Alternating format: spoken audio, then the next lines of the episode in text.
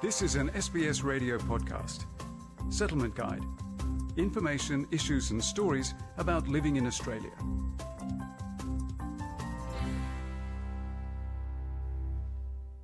Australia's First Peoples are the world's oldest living civilization, dating back some 50,000 years according to a recent genetic study by an international team of academics.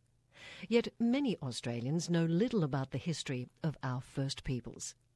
The 2014 Australian Reconciliation Barometer shows only 30% of Australians consider themselves knowledgeable of Aboriginal and Torres Strait Islander cultures and histories.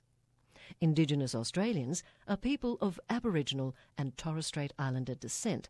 Together they form 3% of the national population based on the 2011 census. The 1788 European settlement resulted in a series of discriminatory policies against the traditional owners of the land, with devastating effects on their civil rights and the survival of traditions, culture, and languages. Amy Chenyu Wong has the story. It hurts whenever Gureng Gureng elder Richard Johnson remembers the painful past his ancestors experienced during colonisation. Johnson's tribe was nearly wiped out when European settlers first set foot on their traditional country in central South Queensland. His grandfather was the last family member alive of that generation. One of the chases that was um, perpetrated upon our people where they um, were hunted down and uh, ran a, a, over to a place called uh, Magul, which is a mountain that they, they hid themselves on. And um, he was placed in the undergrowth by his uncle, uh, Gimimi. And uh, Gimimi uh, told uh, grandfather uh, Nulang that he should wait in the grass or in this hollow log. And they came back and collected him uh, after dark. So, you know, he was. we were fortunate. We wouldn't be here today if that didn't happen. He may have been killed. He may have been taken away and uh, put in an institution with other children and raised as a uh, as a European. So our history would have been a whole lot different. Newlang's survival enabled the continuation of the family bloodline.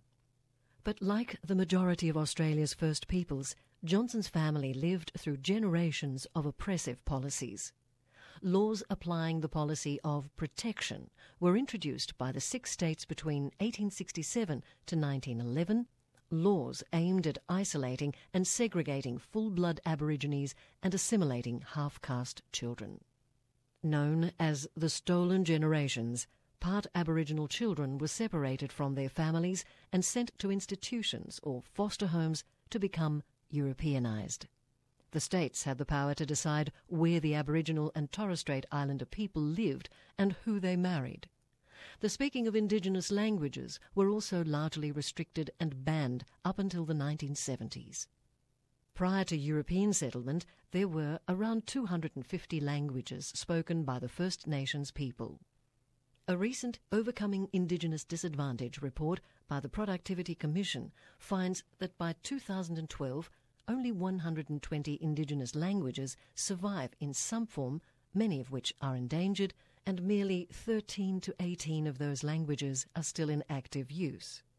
They restricted our use of our languages. The, the, speaking of language between individuals and in families, people weren't allowed to speak their language uh, for fear of being removed. So the speaking of language and the communication between one another became suppressed to the point that uh, it was only done out of sight and out of earshot of uh, of uh, people who uh, who may not have shared our uh, cultural uh, needs and requirements. Desmond Purcell is a land and sea ranger of Taribelang ancestry in the Bundaberg region. He says the destruction of indigenous languages is something the Aboriginal and Torres Strait Islander people are still coming to terms with.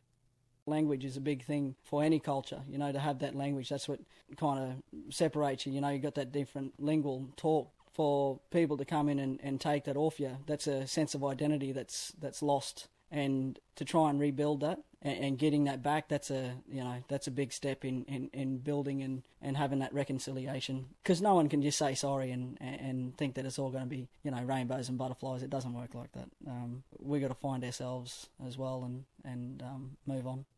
Aboriginal and Torres Strait Islander people had no right to vote or receive social security benefits such as the pensions and maternity allowances until the late 60s. 1962 was the first time when all Indigenous peoples were given equal right to vote in federal elections. Many, however, were unaware of the change as Indigenous Australians were not compelled to vote until 1984. Several states handled Aboriginal affairs by departments that also managed flora, fauna, and wildlife. The exclusion from the census count meant that Indigenous Australians considered themselves as part of the flora and fauna. It wasn't until a national referendum in 1967, with over 90% of the population voting yes, that the First Nations people officially became a part of the national population. Richard Johnson was 16 when that happened.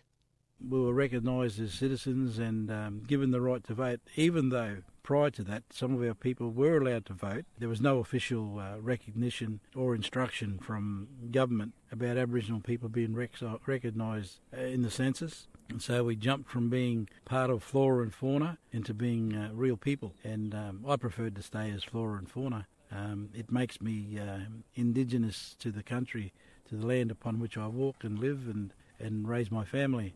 The 1967 referendum was the turning point when official discrimination towards Aboriginal and Torres Strait Islander people ended.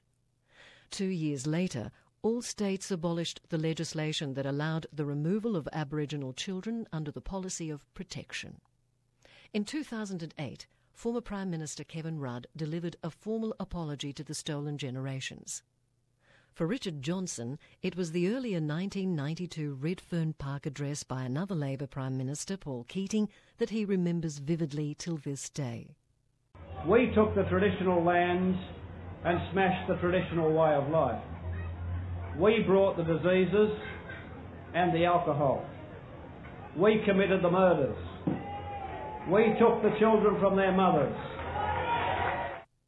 Keating was the first Australian Prime Minister to publicly address the injustice inflicted upon Indigenous Australians by early European settlers. The official reconciliation process reached another milestone in 2000 when a quarter of a million people marched across the Sydney Harbour Bridge in support of reconciliation. I remember it was a very emotional time for a lot of people, and the fact that there was a uh, march over the Sydney Harbour Bridge, uh, I think those uh, particular instances, uh, for me, derived a, a lot more uh, feelings of uh, times are changing. Sadly, uh, the changes that we've uh, we've seen have been too rare. Established in 2001, Reconciliation Australia is the leading organisation in facilitating reconciliation between the First Nations people and non-Indigenous Australians. Its CEO, Justin Mohamed, says the ripples from events like the Sydney Harbour Bridge March is significant. In the past decade alone, close to 800 organisations, businesses, community groups have implemented their own reconciliation action plans to right the wrongs of the past. There's been 25 years of this formal approach of reconciliation. But people have grown up with the bridge walks, the apology speech, which was more recently by the former Prime Minister Kevin Rudd. And they were in positions of, of authority and leadership. You know, the world's changed a bit about what can that organisation or company put back into maybe the social environment or the or people that are disadvantaged. So th- there is a, a, a, a natural sort of calling for these corporate bodies to be able to be more socially conscious with uh, Aboriginal people. Desmond Purcell says frequent negative media coverage of the First Nations people have damaged the confidence of many. Because you're being told so much that you, you can't do nothing and you've been knocked down and knocked down and knocked down, you know, it's a lot of people just kind of give up and we can't do that. It's it can't be a part of our mentality to give up. We've got to keep on pressing on and to be counted. The interaction between Indigenous and non-Indigenous Australians is minimal. The State of Reconciliation in Australia report shows only 30% of the general community socialise with Aboriginal and Torres Strait Islander people. Purcell says more contact can help break down the barriers. Get out and meet meet a couple. Ask about our culture and, and, and don't be scared or standoffish. And you know, like every race, you might you might run into a few bad ones, but majority of us are good. Yeah, get out there and try and immerse yourself in the culture. And and um, please don't try and impose other traditions upon us. You know, we've got our own. We're not trying to impose anything on you either, but get out there and get to know us a bit better. Mohamed says research finds that over 80% of Australians are interested in learning more about the history that they were not taught at school. He believes a deeper understanding of the past and more engagement with Indigenous Australians can change the disadvantaged social position within Aboriginal and Torres Strait Islander communities. He says real equality cannot be achieved without the formal recognition of First Nations people in the Australian Constitution about acknowledging Aboriginal and Torres Strait Islander people were the first people of this country. It just sets the record right for any future development. From there, we can start addressing the issues that are at hand, but also, importantly, plan for the future. For more information on the past, present, and future challenges of our First Peoples, you can read this extensive report, The State of Reconciliation in Australia. Feature prepared by Amy Chien Yu Wong. And for SBS, I'm Margarita Vasileva. This was an SBS radio podcast.